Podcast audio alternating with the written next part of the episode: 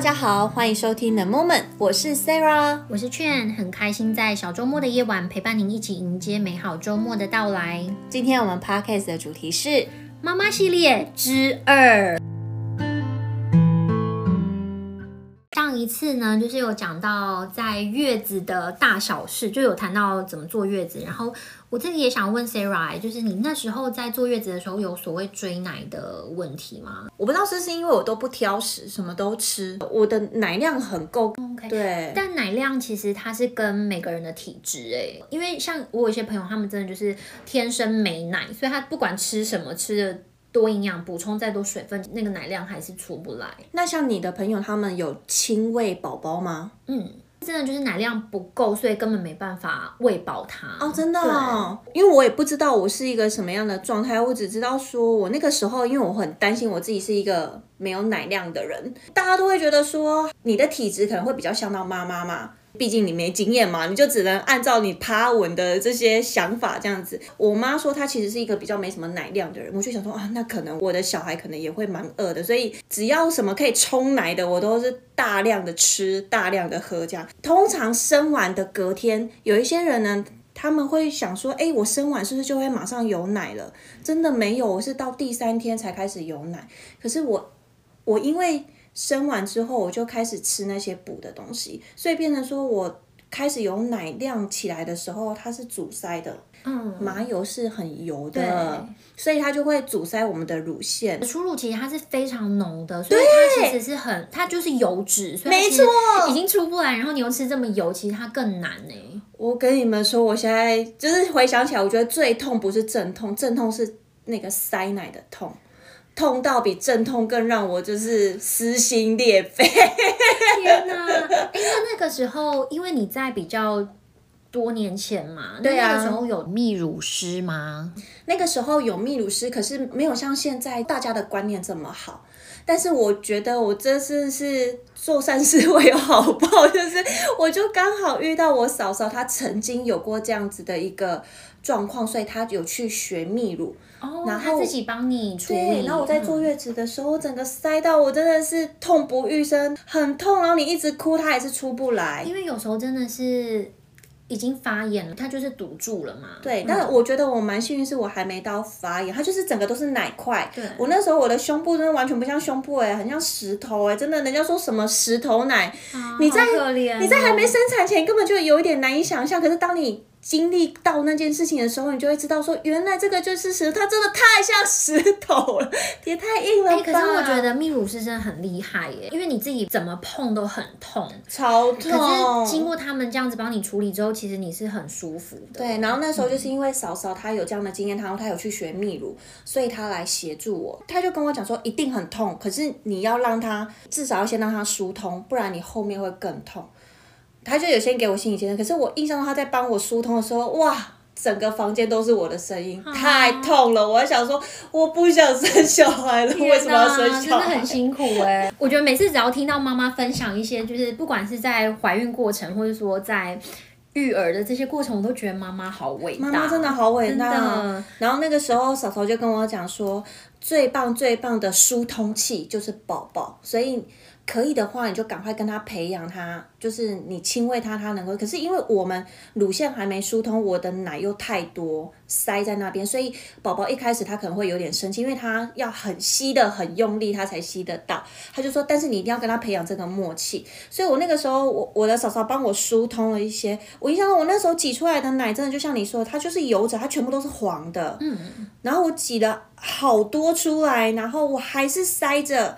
好多的奶在那边，然后之后我只要我宝宝一哭，他感觉他好像有点饿，我就把他抱过来吸，抓过来啊、对，抱过来。就像我嫂嫂讲的，最好的疏通器就是他，哎，他吸个好像两三次，我整个乳腺畅通无比。太好了，我觉得这个真的很棒哎，因为其实很多人因为工作或是他就会觉得把它挤出来是比较 OK 的，可是因为其实当我们在分泌的时候，人体是很有趣的，因为。宝宝他其实虽然他们开始他的视觉是还没有发展到那么完全，嗯嗯嗯，所以他其实是靠那个味道去找到你的乳头，然后去喝奶。哦、那在这过程当中，就是他去吸吮的时候，其实也会让妈妈的大脑分泌奶汁，所以他会知道，哎，宝宝需要多少。所以其实很多人都说啊，那这样子我不知道宝宝喝多少，你不需要这么执着在说宝宝要喝多少量，其实就是他饿了就喝，其实亲喂是最好的方式。但你讲的这个，我一开始也是这样子，我也是会觉得说，他有喝饱吗？够吗？或者是说，像我如果吃到一些东西，我就会开始想说，啊，他可以吃吗？或者是我的奶会不会有什么问题之类的？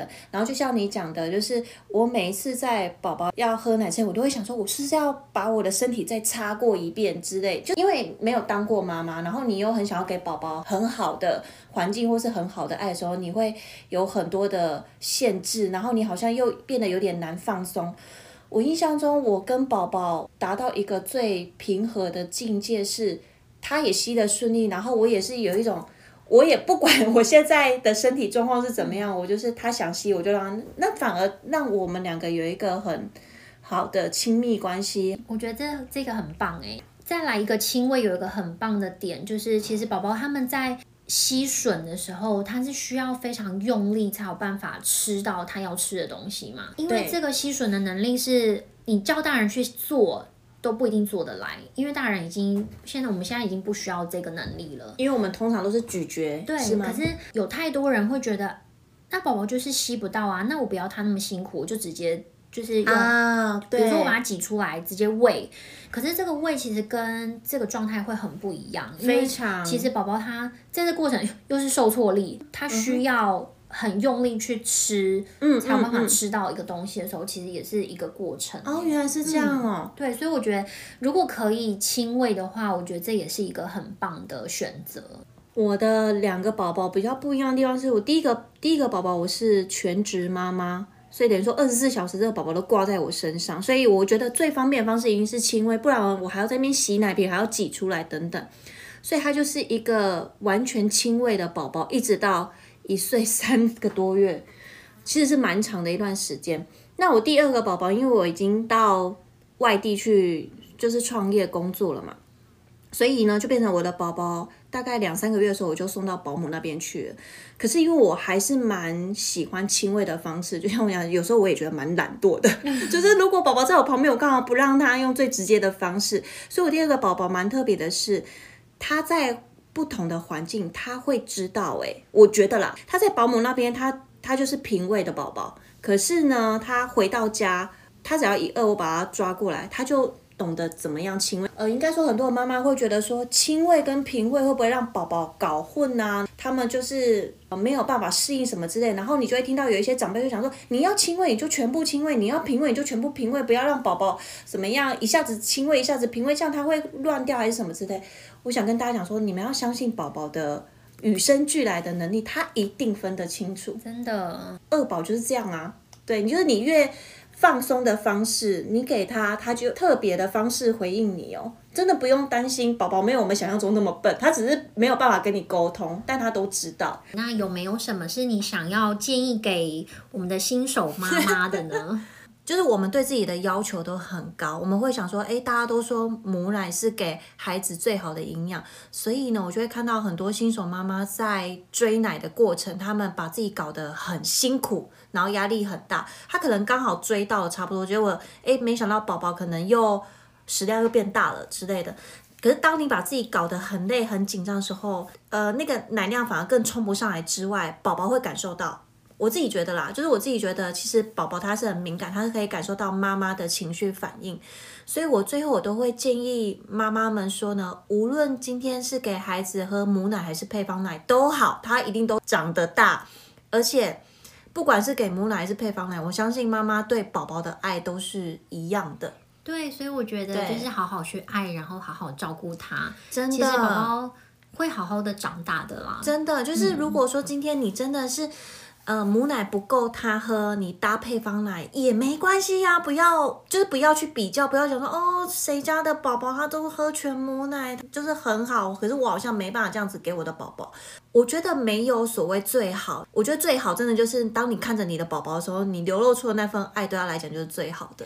我其实有一个例子诶，因为我有个朋友，他就是天生没奶，嗯嗯，然后他虽然补充了很多什么，所有该吃的东西、该吃的营养他都吃了，水分各方面他都已经做足了，但他真的就是天生没奶。哎，那个好像跟那个。他的所谓的乳腺是有关系的，然后后来呢，就是他也找了泌乳师，那后来就发现说，哎，妈妈的这些乳腺其实都是塞住的，那其实就跟他，嗯、他说他很常对另外一半生气，或者说他有很多情绪，他都是积累在他的胸口，所以这个时候其实就会让你整个乳腺是没有办法是畅通的。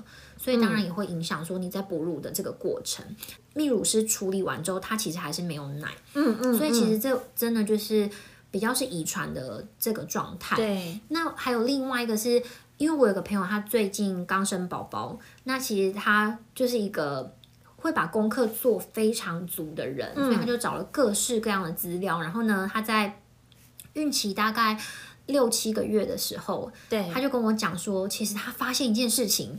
就是母奶这件事情是由我们的大脑去控制的，嗯嗯，所以那时候我们就会开始，我只要见到他，我就会说你超多奶的，催眠吗？我觉得这个是一个，就是你大脑会下意识去让你的身体的机制是可以产生出更多的母奶。哎、可是你讲到大脑这个，我会有感觉的是，我跟大家分享，我那个时候啊，只要听到宝宝哭，我就会泌乳、欸，哎。别家宝宝哭，我也会泌乳。我想说，到底干我屁事？非常生理的反应哎，真的真的。而且因为当你呃，比如说宝宝哭，他就是想要你需要喂食嘛，对。所以这个时候妈妈身上其实是会散发出一个味道，让宝宝可以马上找到乳头，然后去吸奶。啊、嗯，所以其实，在生理上跟我们。身体运作上面，它其实真的是有迹可循。可是我那时候真的觉得很好笑，嗯、我想说别家宝宝哭，到底干我屁事？我为什么那个泌乳一直跑出来了？我想说完蛋了，完蛋了，我要再冲奶了这样子。而且我想要跟大家分享，有一些人到现在还是有一个很。奇怪的观念，而且是非常错误的观念，就是你的奶量的多少，真的跟你胸部大小没有任何关系。没错，没错。可是我不知道为什么，还是有些人会有这样子的想法，就是想说胸部比较大的一定会比较有奶，没有。叫他们试试看，神奇。我是真的跟这个没有关系啊，跟你胸部大小没有关系，有就是有，没有就是没有。不知道是婆婆还是妈妈，就那个产妇讲说。你应该是因为太小，所以没奶。我就想说，天哪，我挑这个我一定会。好啦，whatever，我觉得就是大家放轻松，对，放轻松。就是我会觉得说，你当妈妈，我觉得最棒最棒的状态，不是跟有没有奶，最棒最棒状态，真的就是呢，你抱着你小孩的时候，然后他感受到你的体温，他感受到你的那个气息嘛，然后跟那个温度，嗯、就是那种满满的爱，对他来讲，对对对，对他来讲，那都是最好的。好啦，那我们今天的 podcast 就到这里喽。